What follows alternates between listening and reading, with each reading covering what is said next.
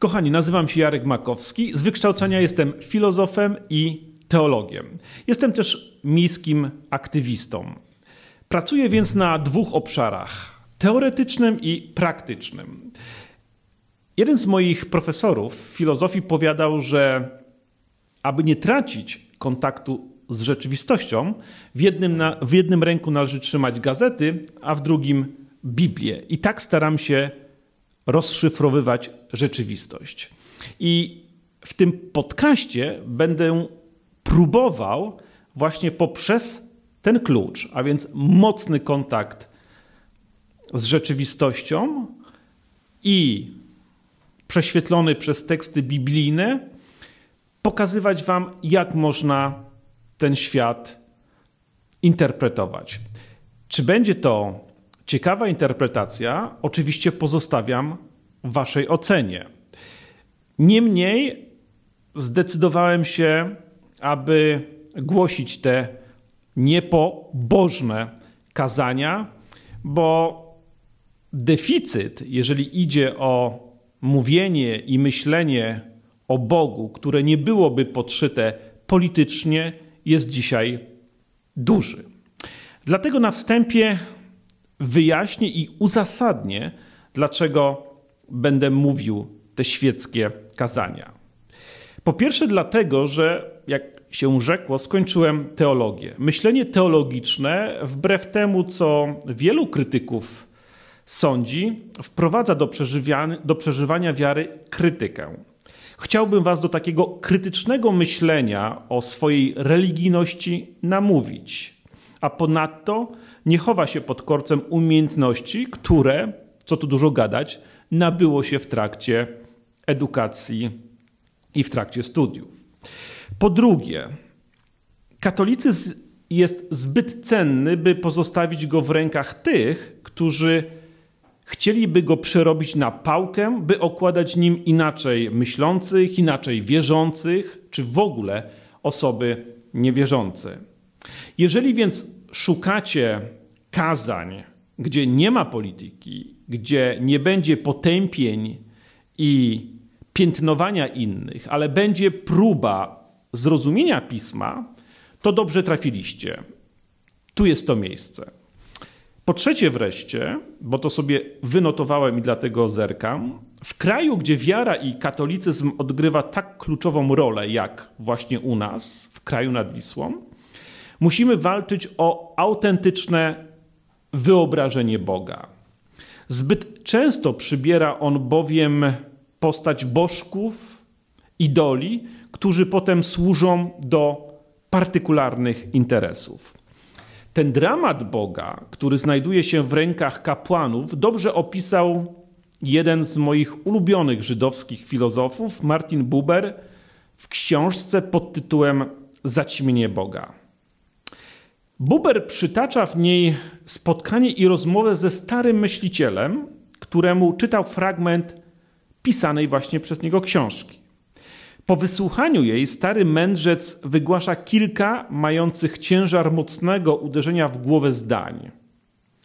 Jak może Pan, mówi ów starzec, tak w, tak w kółko powtarzać słowo Bóg? Jak może Pan tak w kółko powtarzać słowo Bóg? Jak może Pan spodziewać się, że czytelnicy przyjmą to słowo w takim znaczeniu, w jakim Pan chce, by zostało przyjęte? Wypowiadając jednak słowo Bóg, wydaje je Pan na łup ludziom, które spośród ludzkiego języka jest równie nadużywane, plamione i profanowane. Niewinna krew wylana z powodu tego słowa odebrała mu całą jego świetlistość.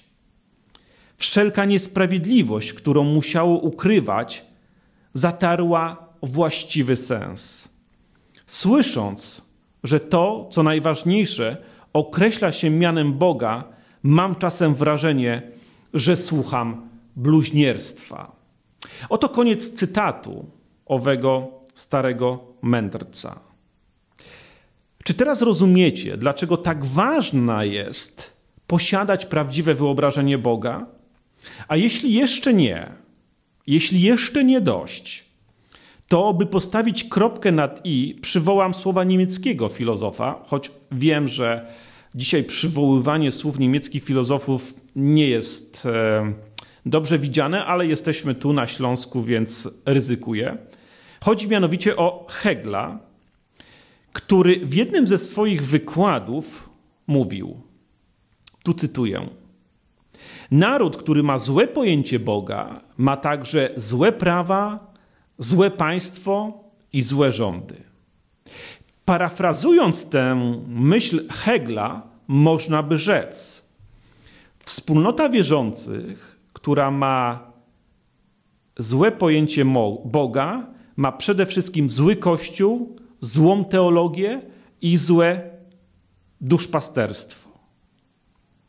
I odwrotnie, wspólnota wierzących, która ma prawdziwe i autentyczne pojęcie Boga, ma dobry kościół, dobrą teologię i dobre duszpasterstwo. I po czwarte, jakiej strategii będę się imał, komentując pismo?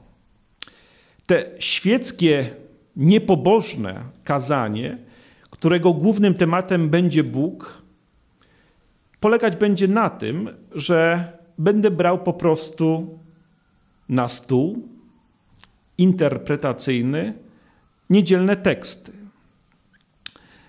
I będę chciał dosłownie wokół jednego zdania, czasami słowa, budować te mini kazanie, które zarazem będzie, mam przynajmniej taką nadzieję, dotyczyć maksji spraw naszego życia.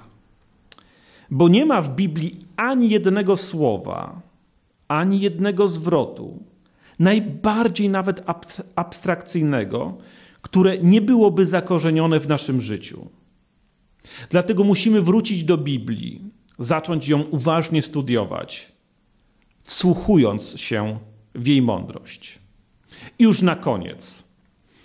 Wiem, że idąc w niedzielę do kościoła, zazwyczaj słyszymy, jacy to źli jesteśmy, jak bardzo nikczemni grzeszni.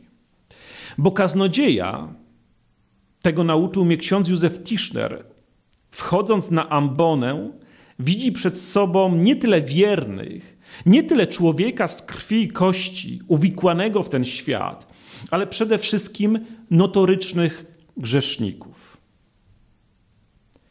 To tak, jak dentysta, który, gdy widzi człowieka, od razu z racji swojej profesji dostrzega ubytki w jego uzębieniu. Taki rodzaj zawodowego zwichnięcia można by rzec. Tyle, że to zwichnięcie zawodowe w przypadku kapłanów nie jest niewinne. Gdzie skrywa się zło? Mamy przed sobą krzyż. Idea kazania jest taka: zobaczcie, jakimi jesteście grzesznikami, skoro to wasze, skoro to wasze grzechy przyczyniły się do ukrzyżowania Syna Bożego. Ta scena krzyża staje się dla księdza dodatkową okazją do poniżenia człowieka. Ale przecież możliwe jest inne odczytanie tej biblijnej sceny. Zobaczcie, ludzie, jacy wy jesteście cenni, jacy wielcy i ważni, skoro Bóg umiera za was na krzyżu. Można więc tę samą scenę biblijną odczytać na dwa sposoby. W pierwszym człowieka karcimy i gnoimy, w drugim człowieka wywyższamy. Tischner był zwolennikiem tej drugiej pedagogii i ja chcę w tych kazaniach również być jej wiernym. To tyle o rację i sposób tych niepobożnych kazań.